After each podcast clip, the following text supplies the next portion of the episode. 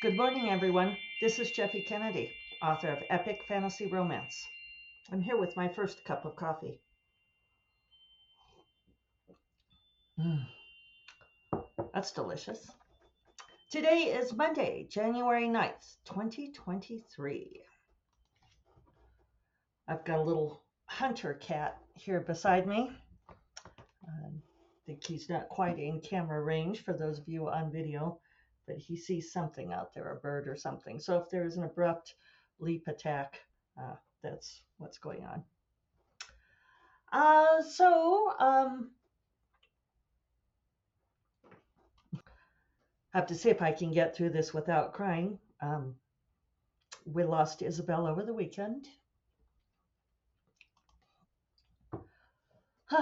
Who are we kidding? I'm not going to get through this without crying. I was trying anyway, she she died at home. She died peacefully uh, Saturday night. So we buried her yesterday, and it it was good. Uh, longtime listeners will know that we had been anticipating this for a while. She'd been slowly declining.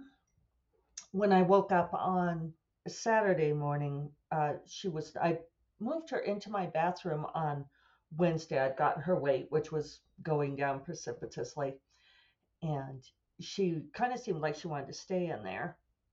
But then when I woke up on Saturday morning, I was just taking, you know, food and water into her and, you know, trying to keep her comfortable. Um, but then when I woke up Saturday morning, uh, she wasn't in the bathroom, and I hadn't woken up to pee at all that night or anything. So it's like, oh, I hadn't checked on her all night. So I was looking for everywhere, and finally I found her under the bed, um, and she was pretty confused. She had long since lost her hearing, and she had gotten pretty blind as well. Be careful. Sorry, talking to Killian here, who is not careful. Yeah, he hasn't yet figured out the being careful thing. Um, so she was pretty confused there under the bed. She couldn't see or hear, and so she was happy that I got her and pulled her out. And um, so then I thought, well, maybe she wanted to. I I thought I was going to find her dead. So I took her back into the bathroom and sat with her for a while, put her on the bath mat, and um, and she was really weak, and so I petted her for a while and told her it was okay to let go and I did think she was going to die then, but she didn't. So then I moved her back out to um, we call it the the the cat cave. It's in the cat condo. Um, I put her out sort of on a rug next to it so she could kind of be out with everybody because it seemed like she wanted that. And she got herself up and got into the cat cave, uh, and then she she died there at about one in the morning. Jackson came and got David and told him. And my mom asked how he told him, and because uh, David sleeps in the guest room most of the time because he's just more comfortable, and that way when he gets up and down, he doesn't disturb me. So Jackson jumped up on the bed and was scratching at David's leg at the blanket and kept looking back towards the living room. So that's how he told him.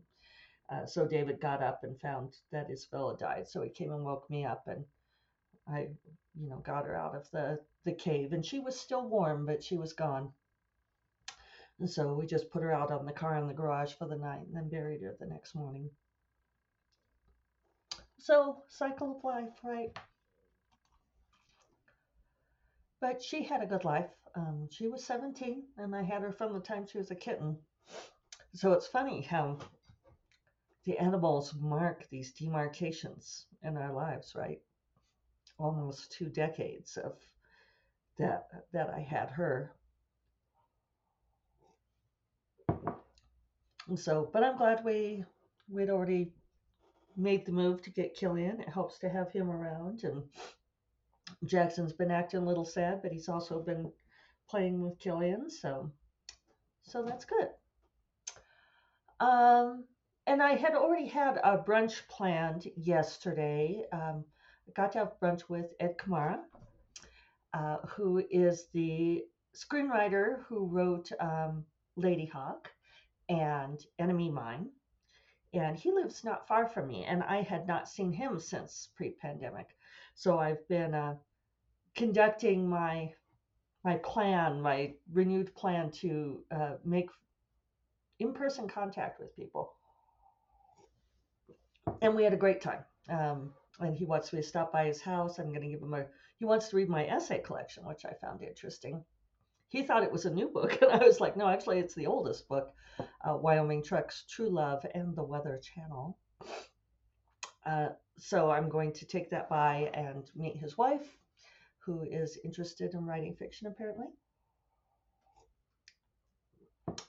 So yeah, we had a great brunch. Um, he treated me, which was lovely and we just talked about writing and he was talking about how much he admires my um, my productivity which i think is nice. Uh, i think it's funny meeting with people who ask me questions about my productivity and how to how i do it when i feel like i am always looking for ways to be more productive Uh, but I suppose that's that's how it goes. We're always looking to improve, right? Looking to go for the next thing. So speaking of productivity, um, I did not have a great day on Friday. Um, yeah, I only got a little over 500 words on the book. I could tell that I was out of juice. Um, yeah, uh, there's a very particular feeling to it where I'm just like out of juice. And, but then I was looking at the fact that uh, for the week, uh, last week, I got almost 8,000 words for the week, which is the best week that I have had since um, October, since the third week of October. So I've trying to cut myself some slack and just continuing to improve. Uh, something I've talked about a whole lot on here that, um, but you know, you never know who hasn't heard it before. Uh, but you know, I'm very much a believer in uh, the training and training yourself to be able to write more, uh, to produce more, instead of like trying to force it. Um, and I know that some people disagree with this, but but I actually think I'm right. so there you are.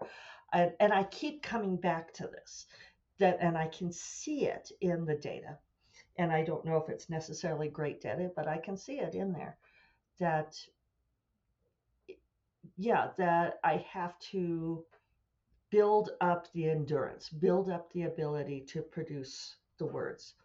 And so um, I'm sort of looking at this as a long term process. I really do want to meet my deadline uh, for the release of Rogue Familiar, but at the same time, I want to get back my overall productivity. So I'm trying to balance those two goals the short term and the long term goal.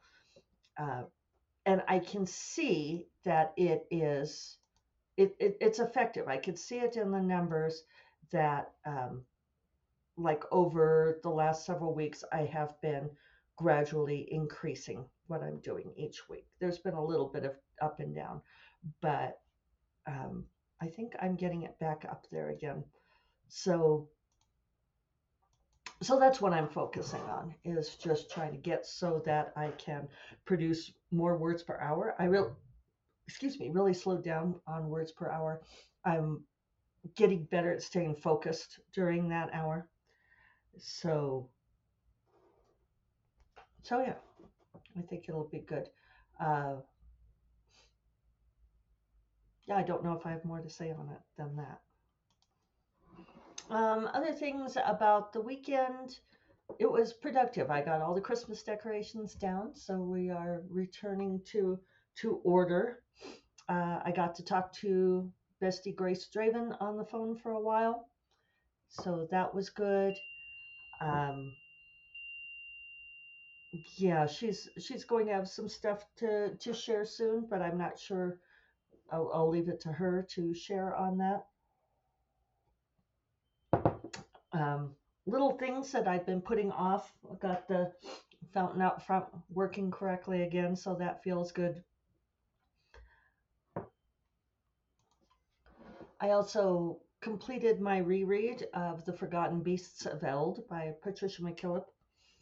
And uh, oh, she just did an extraordinary job with that book. That book is so beautiful and brilliant in so many ways. Uh, I love the way, and I don't know if this will be slightly spoilery, but you know, when it's a book that's been out since 1974, at some point you could talk about it, right?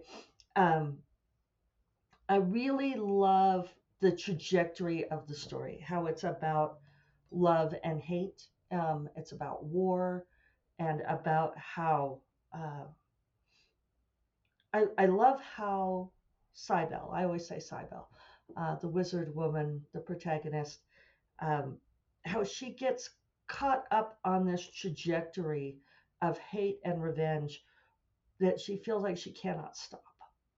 Um, and even though she knows that she's hurting the only two people that she loves, she she can't let go of it. She can't um, break herself out of this trajectory. And so there's this. Her character arc is just amazing. How she kind of goes from this isolated and remote person who doesn't really interact with other human beings at all into learning how to love and then learning how to hate and then learning how she balances that. But when she goes into this whole trajectory where she's going to enact her revenge, you go along with her with this sense of dread, right? Where you're just like, oh, please don't do this. Please don't. No, stop, stop, stop. And where she you know takes one little step more and one little step more um, it's just so beautifully done and for a book that's not all that long too so it left me with a little bit of existential angst um, creative angst in that i would you know finished it thinking you know this is the book that i wish i had written and i will never ever be able to write anything as good as this. And it fills me with artistic despair, which I know is is like a privileged kind of despair to have, and yet ah, there's there's not there are a few feelings like that, admiring what someone else did and knowing that you could never do it that well. Um, and it makes me want to reevaluate what I'm doing sometimes, right? You know, where I think, well, if I wrote more slowly, would I write better? And I know that I talk all the time, especially when I'm talking about, you know, productivity and that kind of thing, that you have to decouple the idea that writing slowly is writing better. Um, and obviously I, I have conflicting ideas about this because I don't think it's true. I don't think that writing more slowly is writing better. But I wonder if I I don't know if I spent more time weaving the story, um, if I could layer it.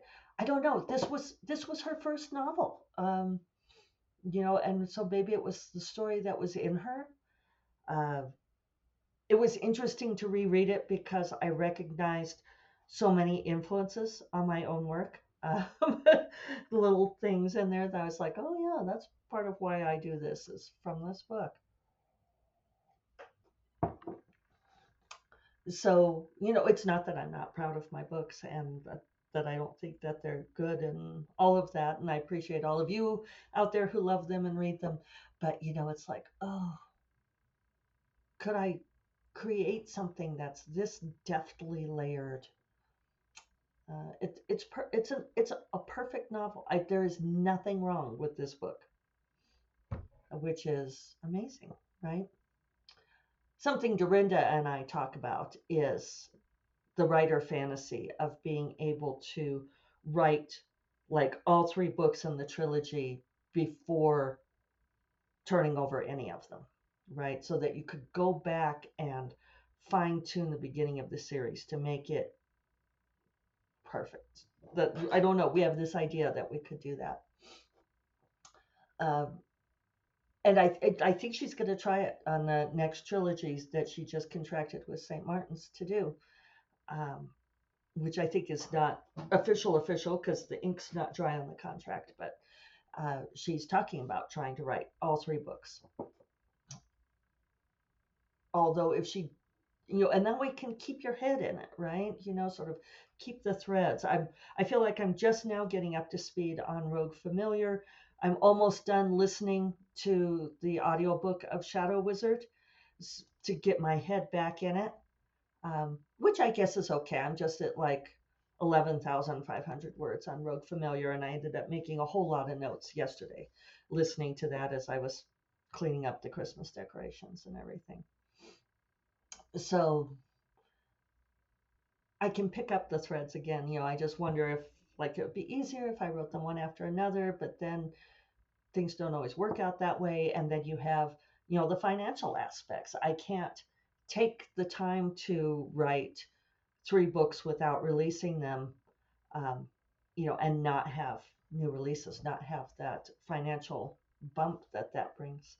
So unless I get a patron or a really big book deal, that's kind of what I'm stuck with. Uh, but that that idea is always there. It's like if I could spend all the time in the world, would it would it be different? Would I make I don't know. Clearly conflicted on this. Like I do think that there's a point at which you can't keep messing with the thing, you know, that it, it is what it is. So there we are. Uh, one question for all of the those of you who do tarot. Um, I have my tarot deck here, which is my handy dandy original Rider Waite deck. And I have had this deck for probably 20 years. And I'm very, very familiar with it. I feel like it's got a lot of potency. It responds well to me. But for some reason, I was just recently thinking about how at one point I pulled out one of the cards. And I was thinking, and it's the sun card.